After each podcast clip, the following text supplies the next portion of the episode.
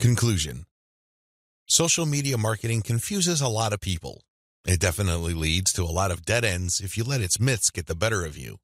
This training shines a light on one effective way of using social media exposure to turn social media reach into cold, hard cash in your bank account. While I'm not claiming that these steps are easy, they are doable.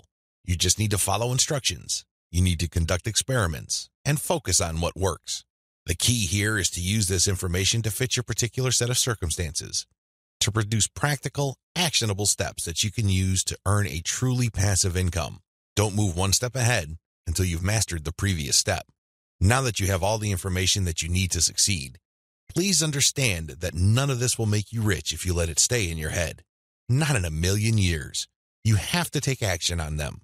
You have to get that sense of urgency that you need to make this information a reality. The longer it stays in your head, the less likely your finances will change.